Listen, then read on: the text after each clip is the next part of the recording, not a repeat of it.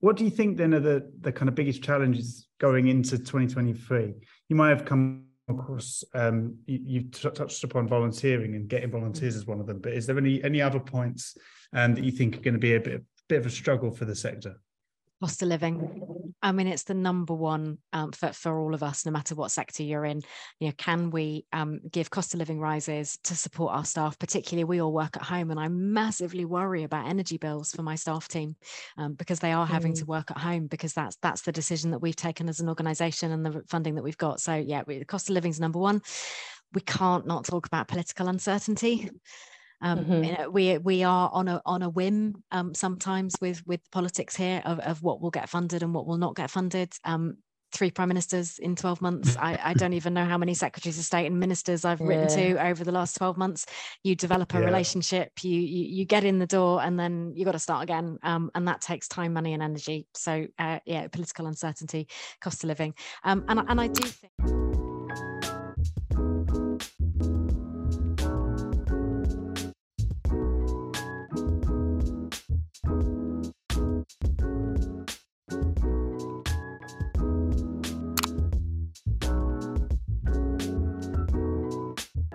Hello and welcome to episode 15 of On the Same Landing Page. As always, I'm your host, Astra Newton. I'm here with Jason.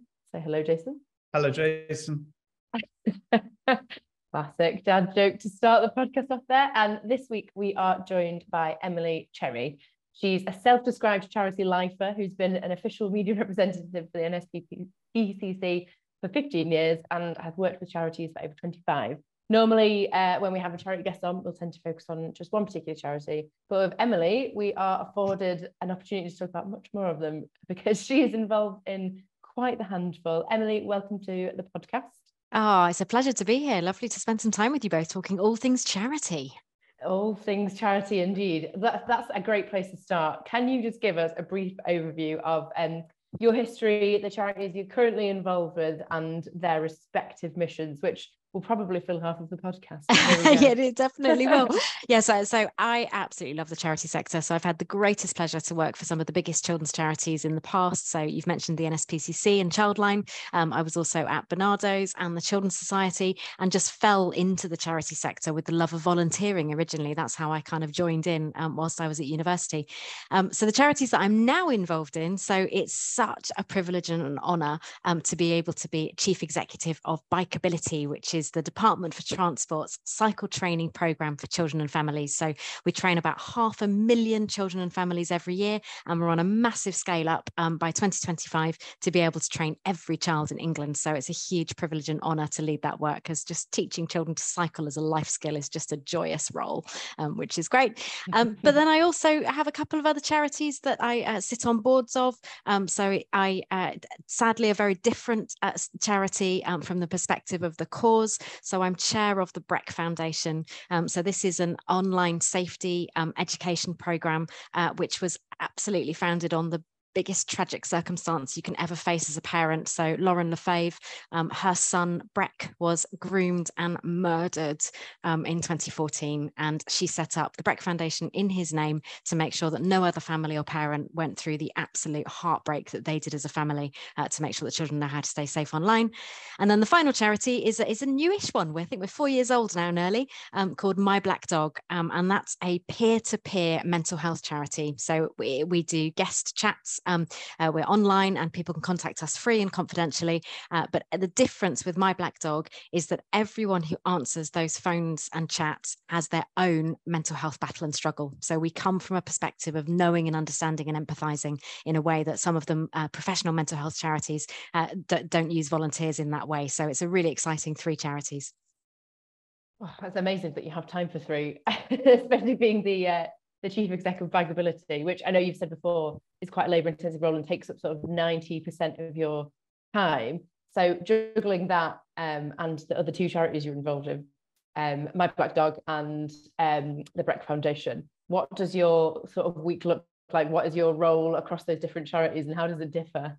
Yeah, well, I, I, think I mean he, he, here's a great example of where we've moved to much more flexible working um, uh, since the pandemic. Mm-hmm. Uh, you know, in, t- in, 2020 when I joined uh, Bikeability, previous to that I was commuting to London every day. Um, now I work at home because we've cancelled the office. We're completely flexible, flexible working. So actually, I've suddenly got four more hours in my day when I used to be sat on a train pointlessly commuting into London, yeah, and that's when I, I then find the time to do more um, work for other charities. So um, getting that better work life balance balance. Um, I do long days. I do a lot of travels. I do I do, do yeah. a lot of evenings and weekends as well. But from my perspective, I've always felt as a charity leader, yes, it is vital that we give back our skills and experience to the sector um, and don't just focus on the one cause. So it's always something that I'm going to be committed to volunteering my time. I can't believe that you got an extra four hours back and you decided to start new charities. Made people decide to have an extra four hours in bed, Emily. So and not yeah not scroll through twitter. That's how i probably have spent some of my four hours. Um yeah it's, it's inspiring stuff. So um as you've worked sort of as well as the ones you're on board with now like you say with Barnardo's and the nspcc and um lots of children-based charities what's like one common thing amongst charities that you think charities do well or that they don't do well and could be doing better? What's the common themes that you see? what's the common theme? So i i think um just talking to the public about the because mm-hmm. and the issues is something that the charity sector does really well. Um, mm-hmm. You know, we are here for the public benefit. That's critical for charity purpose, charity mission, and, and and and to get charity registration.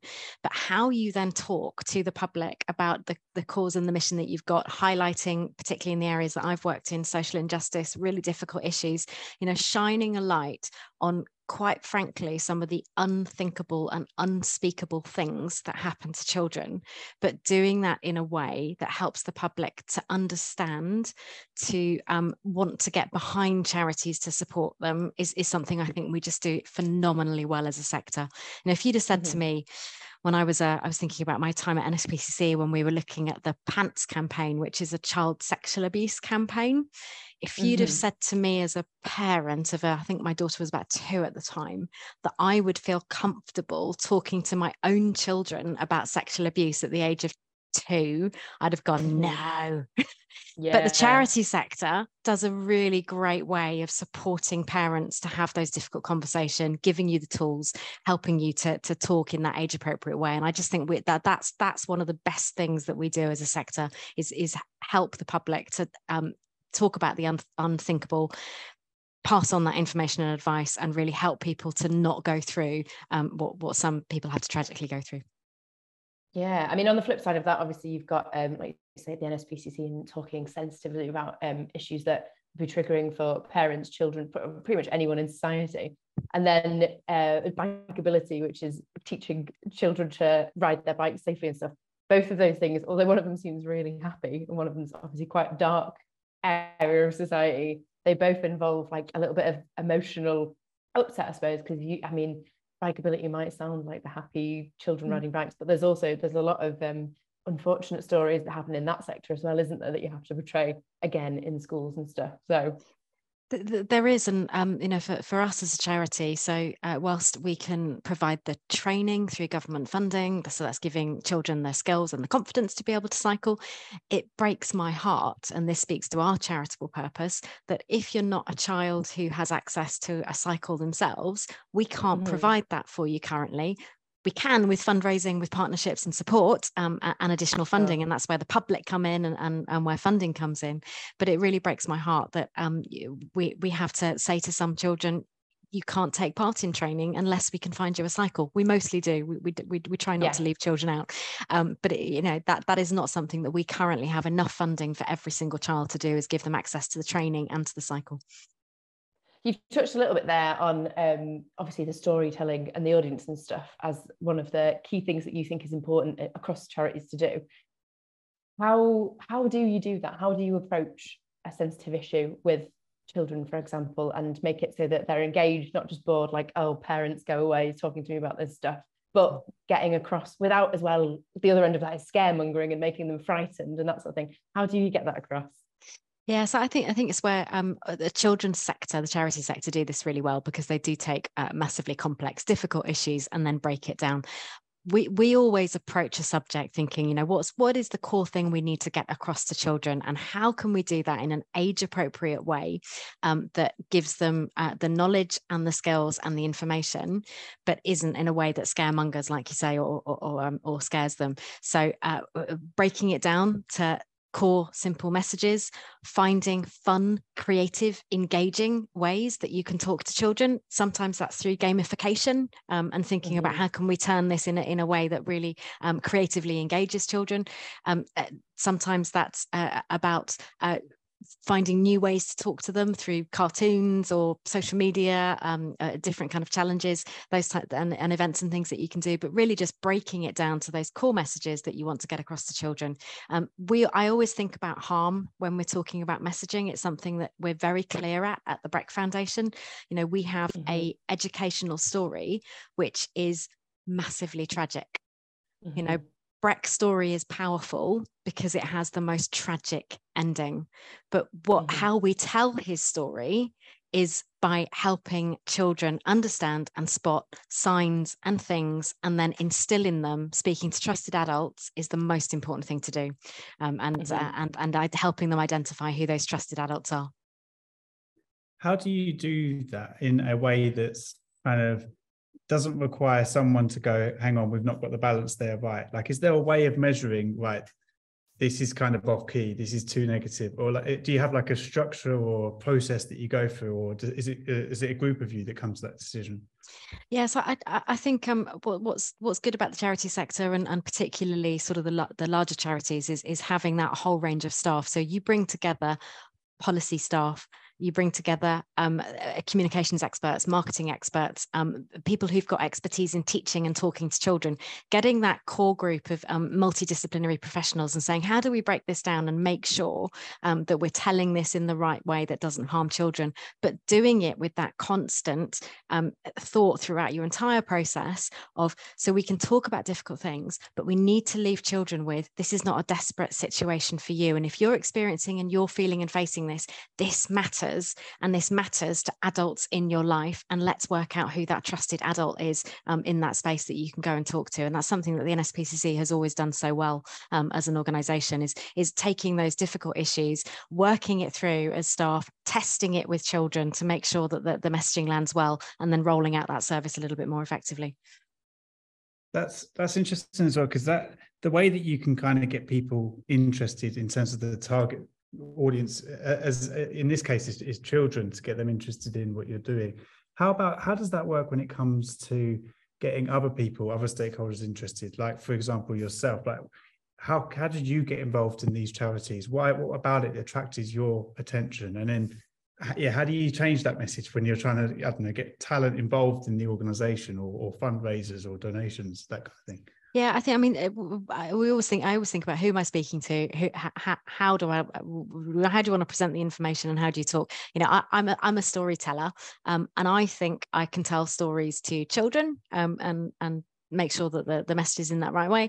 You tell stories to adults, you tell stories to ministers, politicians, the media when you're kind of doing mm-hmm. those things. Ultimately, it's what is the story and what do we want to get out of it? And then how do I make sure I can create that personalized hook to that individual that I'm talking to? So if I'm in a room with a group of adults, I might think I need to take more of a parent angle here um, because we're mm. talking about a children's issue and I need to understand and think as the mind of a parent, what do they need to or want to know about the cause or the impact that we're creating? And how do I make sure that's the focus of what I want to talk to? With children, it might be much more, how do I make sure I'm telling that story with hope and helping them see a way through through if they're ever presented with that difficult situation with ministers with funders with with people who want to fund it, it how do i create that emotional hook to draw them in so that they want to be outraged by what uh, what this issue and this cause um, is addressing so that they want to get behind and support it. So i think it's just that tailored communications approach.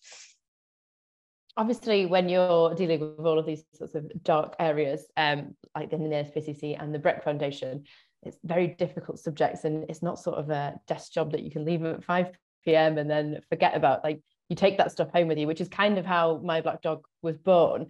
Before my black dog or excluding the sort of conclusion of that, what was your experience of support and care available to people that do work in charities and have to listen to these horrific stories day in, day out, and then also yeah. retell them and retell them and relive them?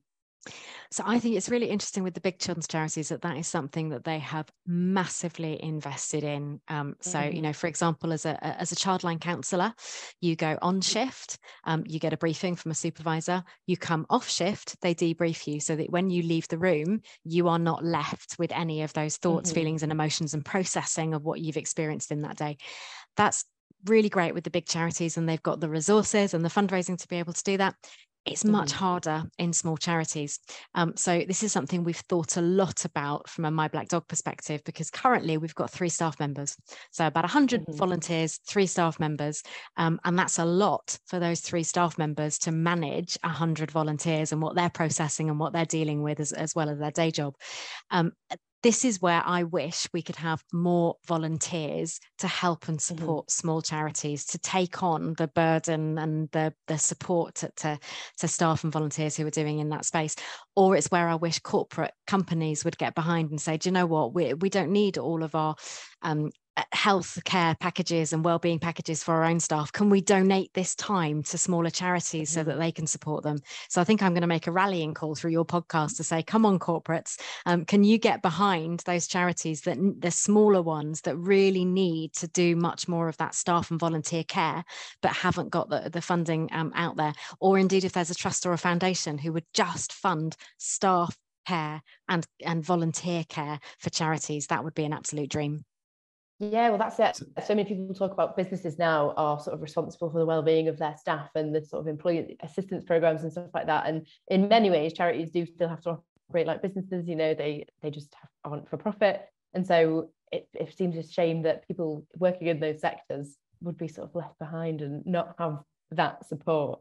Um, but on to operating a little bit more like a business. I know that you are um, very interested in data and uh, you previously before coming on board with bikeability it wasn't a very data-led company versus now you've sort of you've banged the uh, the drum for data and it is now a data-led organization. Can you just talk a little bit about uh, how you managed to a instill that because data can be very boring. I suppose there was an element of storytelling in that as well. Um, but b just the importance of that data both in fulfilling the mission and getting funding and recruiting volunteers yeah it's do you know it's absolutely critical as a charity if you cannot tell your your organizational story through the data and the impact that you're having um, you're failing in your mission but you're unlikely to be able to kind of grow as an organization um, it was painful to be frank um, it was a mm-hmm. good 12 month long process of um, cajoling, persuading, bit of carrot and stick um, mm-hmm. approach to, uh, to, but ultimately, I think what got us through that period is just having that clear, single minded vision that said,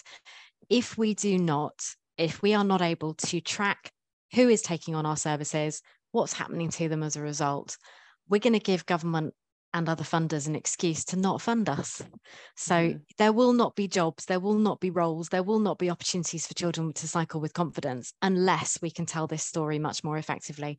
Um, and and having the right systems to do that and getting alongside and not expecting people to do this without you so we're going to give you the tools we're going to give you the resources to do it um, but we expect that you're going to do it and i think those were the things that really helped us to get it across the line yeah, I suppose people think of storytelling as quite like a literary thing, but you're right, you can tell it in sort of numbers and words, and the two of those together is surely a force to be reckoned with, especially in the audiences that you're speaking to, sort of government and such, where it's all very numerical driven.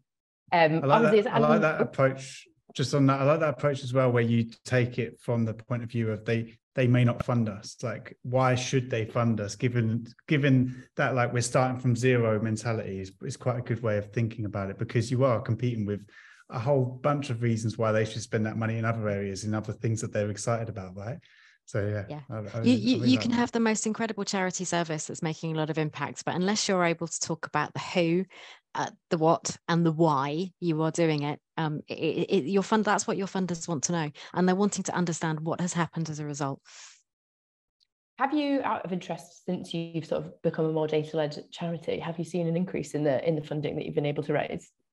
Uh, so we've we've certainly uh, so I took over in 2020. We were getting 12 million Mm-hmm. pounds a year. Um, the last financial year, so we're almost just about to finish it, aren't we? Um, that was a Yes. record 20 million a year. So that's eight million in two years, um, in terms of record increases in funding uh, that that we've achieved. So yes, we've definitely seen seen a growth.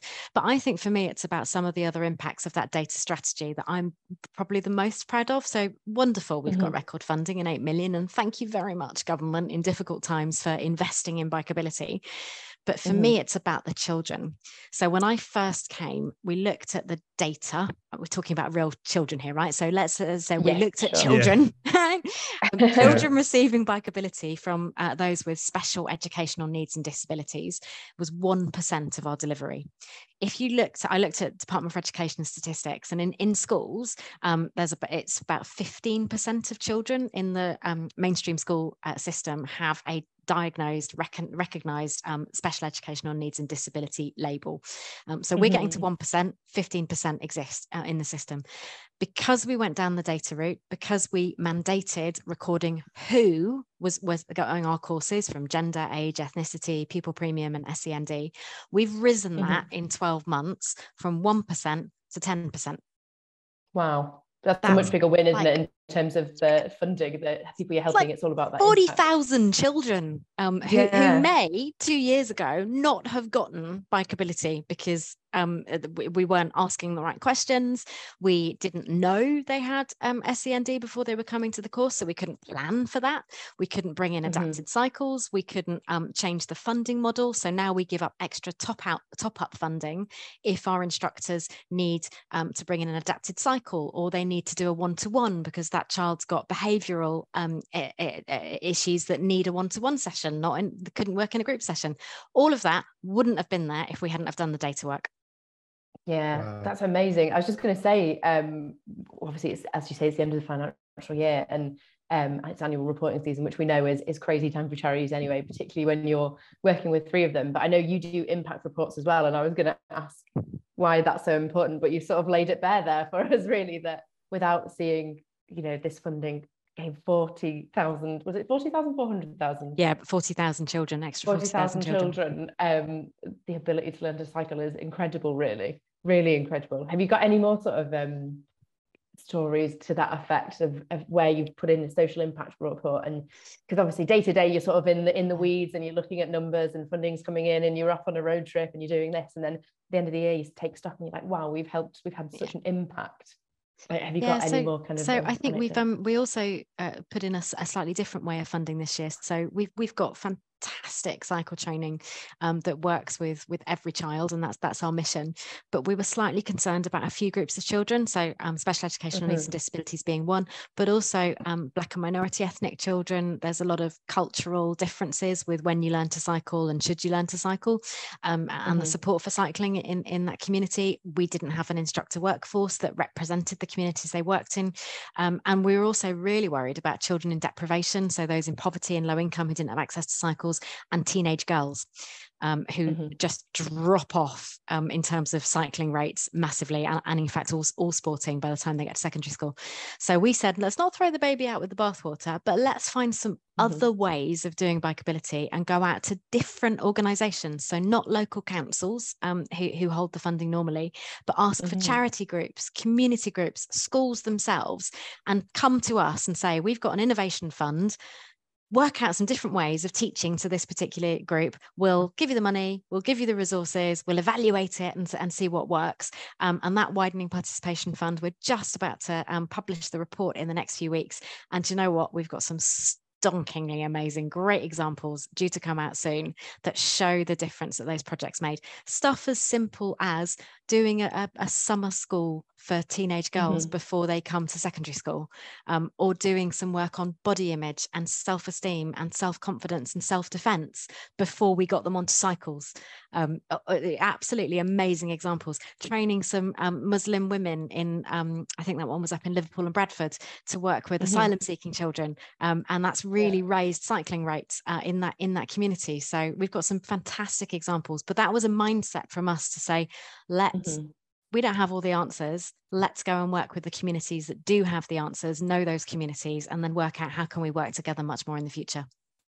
Uh, right, such a, a, uh, such a reward to having a bit of vulnerability as well about knowing where your shortcomings are in certain areas and working with other people and other organizations that you don't see that as much in business. So there's things that can learn you can we can definitely learn from in business from charities. And we've talked as well a bit about how charities need to run more as business but that's an example of how businesses could learn more. Like we, you always want to do your own thing. It's like, yeah, cool. They're doing maybe a podcast in that area, but we'll do a better one. Or like they're they're they're operating in that market, but we'll beat them with our market share. It's a very ego-led um, kind of approach. Whereas in your case, it's like let's just get the mission done. Like let's get it complete. Um, what do you think then are the the kind of biggest challenges going into 2023? You might have come across um, you, have touched upon volunteering and getting volunteers as one of them but is there any any other points um, that you think are going to be a bit, bit of a struggle for the sector cost of living. I mean it's the number one um, for, for all of us no matter what sector you're in. You know can we um, give cost of living rises to support our staff? Particularly we all work at home and i massively worry about energy bills for my staff team um, because they are having mm. to work at home because that's that's the decision that we've taken as an organization and the funding that we've got. So yeah we, the cost of living is number one. We can't not talk about political uncertainty um, mm-hmm. you know, we we are on a on a whim um, sometimes with with politics here of, of what will get funded and what will not get funded. Um, three prime ministers in 12 months. I, I, don't even know how many secretaries of state and ministers I've yeah. written to over the last 12 months. You develop a yeah. relationship, you, you, you get in the door, and then you got to start again. Um, and that takes time, money, and energy. So uh, yeah, political uncertainty, cost of living, um, and and I do think um, there's there's something there's definitely something about volunteers and and, and people um, not having as much time, feeling so stressed, and um, I, I, see this a little bit at my black dog, uh, particularly with the volunteers. You know, they haven't got as much time in their personal lives and they're dealing with so much more. You worry about the volunteers themselves and the offers and the times that they can give and the impact on them. So it's on us to make sure that we're providing as much support as we can to volunteers so that they feel it's got a dual benefit to them to volunteering, because that's what volunteering is about. It's not just a you give up your time and you get nothing out of it. This has to be a dual benefit to help you um, and support you. And I think that's what we're doing quite well at my black dog now awesome yeah there's um I, I know some people that work in, in like various government roles and they said there was a time where on the on the council level people just didn't know what to do because of the political unrest whereby there were weeks months even gone past where like people were like well I don't know. Are we going to carry on with this project? We don't know if we're going to have the same it's like people in charge over the next it is horrendous for actually getting anything done and that has knock on massive knock on impacts yeah. for the work you do right because that's where a lot of your funding it, it, it has a massive impact and i think we've also we also have to talk about short-term funding cycles and short-term strategies. Um, uh, wouldn't it be a joy if all organizations including government could be thinking 10 20 years and not 12 months? Um, and right. we've got a little bit more stuck particularly i think much more exacerbated since covid that we are still short-term planning. Um, so rising demand across the charity sector but only short-term funding contracts to meet that demand. So by the time you've planned started to deliver the service, you're back into renegotiating on the next round of funding. Um, and that doesn't help anybody. We need long term security and long term visions that we can be delivering to. Yeah, you know, absolutely. It's um, it's like living pay, paycheck to paycheck. If you're doing that, you yeah. can't. You're not going to ever get anywhere, are you? With uh, and that's the that's like the same with charities and businesses. If you're if you're constantly running on a cycle that's short, how are you ever going to create long lasting change?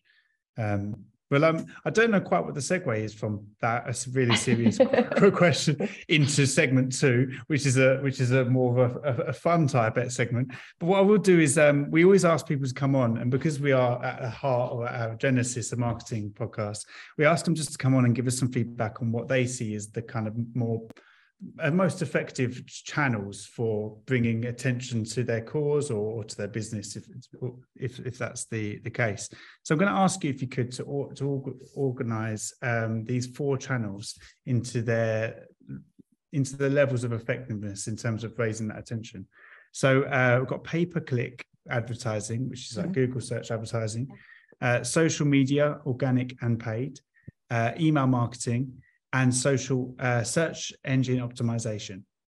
Oh, so you want to want them ranked? Um, yeah. So I think social media is the number one for us at the moment. uh my com my comms team would say SEO Emily you know making sure that our website is the number one so that would probably be the number two um yeah then I think uh pay per click's probably the bottom one for us and then So that, that leaves email email marketing. marketing, and, yeah email the marketing in, in third Yeah. and how how confident are you maybe this is across um across all of the the charities that you help um how confident are you with the marketing that you're you're currently putting in place for 2023 and the follow-up question to this will be how are you going to improve that score Um, I think so. We we have uh, like like a lot of charities, we we've got internal marketing. So that's all the organisations that we work with. So our training providers and our instructors, so our staff team, and then obviously the external marketing as well out to them. I think we're really confident on the internal marketing. We know who we're talking to, um, what we need to talk to them about, and, and how we get to them. Less so on the external marketing because it is becoming much more difficult to get any free and earned media um, unless you have got a negative story to tell, which we don't at Bikeability. We've got too much of a positive story. We can't get any free media. We don't have a massive marketing budget, so we can rely on um, Google ad credits and, and other things to get out on social media. But um, I, I can't take out page ads and I can't do paid for um, marketing and media uh, to, to get more people to support us because we just simply don't have the budget. So we're, we're, we're much more concerned on the external side and how do we create that cut through when we're competing with organizations that will have hundreds of thousands of pounds um, in their marketing budget and we just can't can't compete in that space um there is like a bit of a pull for reaching for the negative in a storyline because it does get the attention. Um and that is kind of what will work. How do you balance knowing that with keeping your integrity as a charity and not going down that Yeah. path? So this is something at Bikeability we take an awful lot of care and attention to. Um, we want to always avoid over dangerizing language um, around road safety and road danger because it puts parents and children uh, off um, from then being allowed to cycle. Um, so we've deliberately moved our strategy to talk about this being a life skill and confidence building and enabling people to cycle rather than um, uh, talking about road safety and danger. When it comes to media, the only media we will get cover- coverage for, um, or they will ask us onto, if there's been an accident. And that's when they then Right. want commentary and how to avoid that. We don't talk about avoidance. We talk specifically about these are the skills and the experience and the confidence that we will teach you so that you are better able to deal with any road condition um, that is face, uh, faced with you. And that's what the evidence says um, about our program. Uh, but I will never go on and say to parents, don't put your children to cycle on the road help and support your children to cycle on the road with our top tips um, and this is how that you can how you can do it uh, in in the most confident and enabling way Right. Yeah, that's that's something we talked about before with a lot of charities. It's like there's things that will attract us to a to a headline, and it'll be something like, "I had a crash and it wasn't my fault," and yeah, okay, that will get people to read, but it's not sending the right message, and it's actually just adding more fuel to the to the fire rather than helping educate in any way um, that would make that better. Right. Um, that's really interesting. I, I think the last point on this was um, what did, would you do to improve that? But I think you said you you kind of covered that a little bit before before the break. Um, I'll go on to segment two, which is uh, fake facts, which I've got a little slide presentation for, but for our listeners, we'll just be I'll, I'll make sure I read everything out. Um, so I'm going to share my screen for the benefit of anyone viewing. Uh, here But also. Emily, I don't know. Um, I have never seen these before, so you and I will be giving this as a tool. So So if you've not listened to before, the we're going to put um, some statistics up, and there's going to be three statistics, all related to the kind of what we've been discussing, which is bikeability, um, and cycling safety. now, and now things if i get that. them wrong does that mean i'm out of a job I no, you because, you are your employer, so I think you're safe. yeah, and so far everyone's put PPC as the fourth most effective channel, and, And that's I'm just not out of a job. Yeah. so, um, so one of them will be fake. Um, one of them's made up, but not by a lot. It's only like slightly ed- exaggerated, so it's quite it's quite tough. Um, okay, guys, is- you're both up. So the first one is cycling made up 1.8% of the traffic in England in 2020. Cycling has increased in popularity by 300% since the pandemic? Or is it that cycling as a proportion of traffic in England raised 49% from 2019 to 20, uh, 2020. And I need the false fact. Which one's a lie? Oh, I think I think the first one might be false, only because I know it definitely got more uh, more of an increase after the, the pandemic, and the third one looks like a more um, systematically arranged answer. So I think the first one. Okay. What about you, Emily? yeah, it's a uh, the one point eight percent. I mean, there was it's specific, so um, it depends on which areas of the country you look like, but National Travel Survey. So I think it's the first one. Okay, let's find out. It's uh, it's number two. Oh, yeah, so two hundred percent. It's still gone up. Yeah, hugely gone up, but only by two hundred percent, not three hundred percent, um, in in popularity since the pandemic. Um, I actually cycled much more since the pandemic. So that on the sample size of Jason Morton, that is also true. Um, 16,000, next, next round, 16,294 people were injured whilst riding a bike in 2020. Is it that the UK is the third safest country in the world to ride a bike? Or is it that 92,055 people uh, injured whilst driving a car in 2020?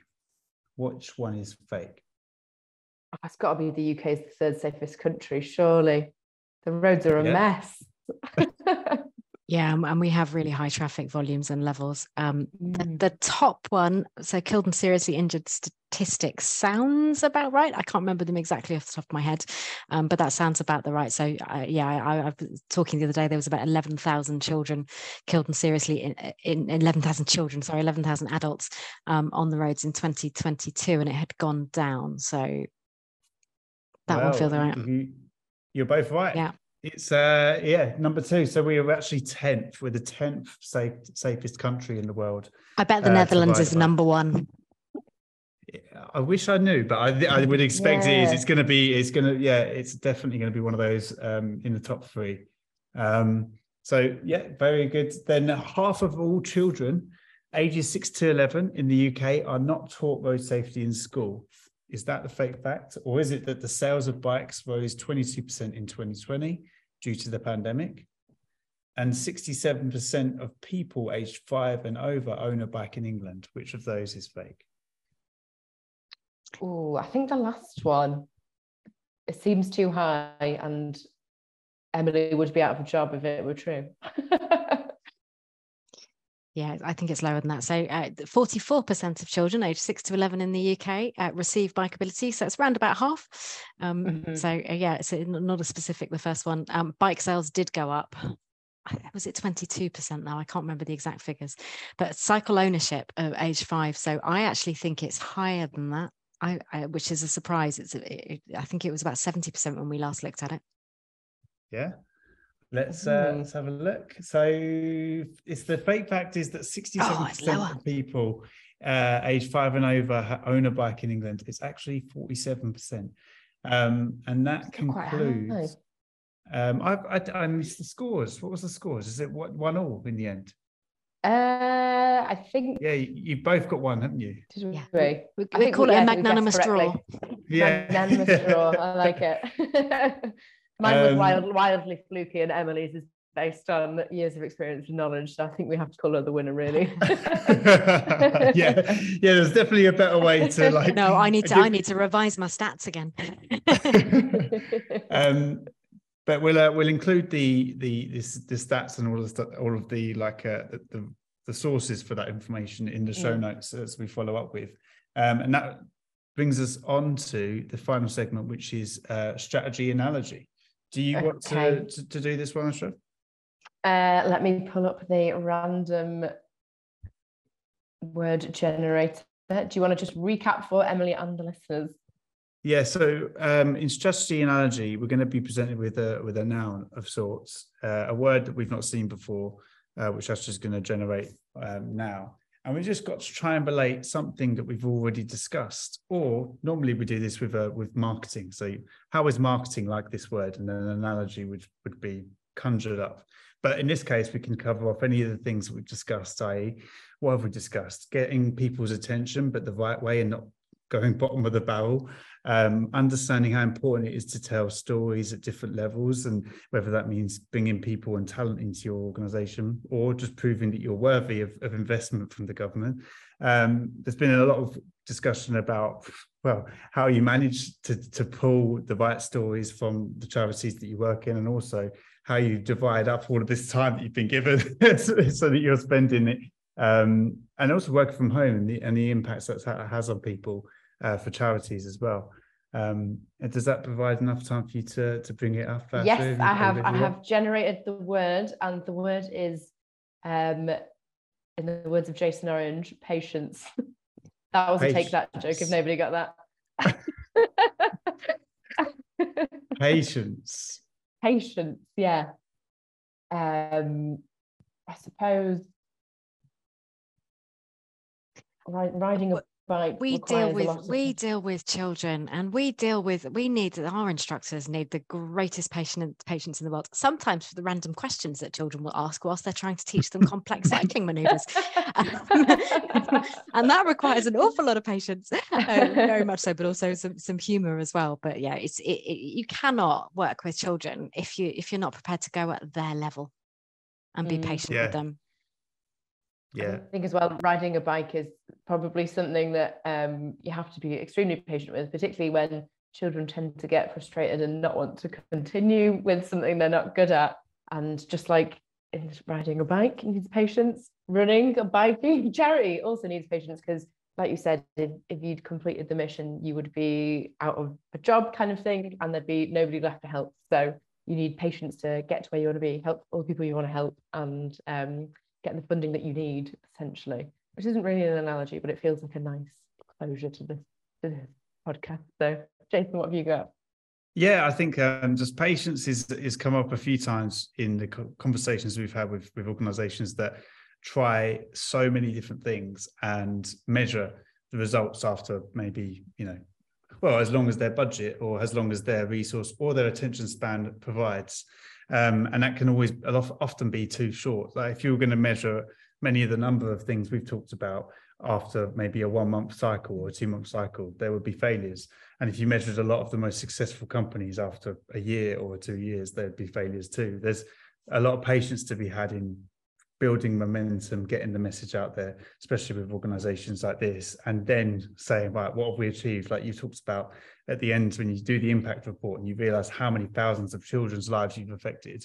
That comes down to patience and believing in, in something and, and putting the effort in and not measuring it every week and saying, well, what did we do last week? Was it worth it? So yeah, and, and, um, and when you're talking about training children, you're talking about um, leaving them with a life skill that actually we've got to be mm. patient as an organization that they might not show that skill next week, next month. It might not be until they become a parent themselves when they start to train to train their own children and think about think about that. So let's have patience and uh, confidence. I'm going to add a can I can I add another one into the analogy? Yeah. Um, that the mission and the vision is working to um, complete a generation of cycling cyclists. Um, and we might not see that rise in initially with loads more people cycling on the roads, but I am absolutely, completely confident and sure that we are making a whole generation of cyclists. Awesome. Oh, so that's an awesome sentiment. So that sort of brings a natural close. Is there anything, Emily, you want to add about any of your charities, any more rallying cries you have before we close up and say our goodbyes? I think I just anyone who's listening, it's like this is the most exciting sector to work in in charities, and we need people from a variety of background, skills, and experiences as volunteers, as trustees, um, and as staff members. And if you want to get up every day thinking I'm going to make a difference to something or somebody in the world, this is the sector to do it in. So you know, if you're at a point in your life where you're thinking I don't know what's next for me, I say come to the charity sector, and we need you. Well, Brilliant. thank you very much for your time, Emily. It's been fantastic uh, speaking to you. Lots of experience and lots of insights. So thanks for your time. Thanks for joining us. no, us. welcome, welcome, and thanks, thanks for your, lovely to meet you virtually.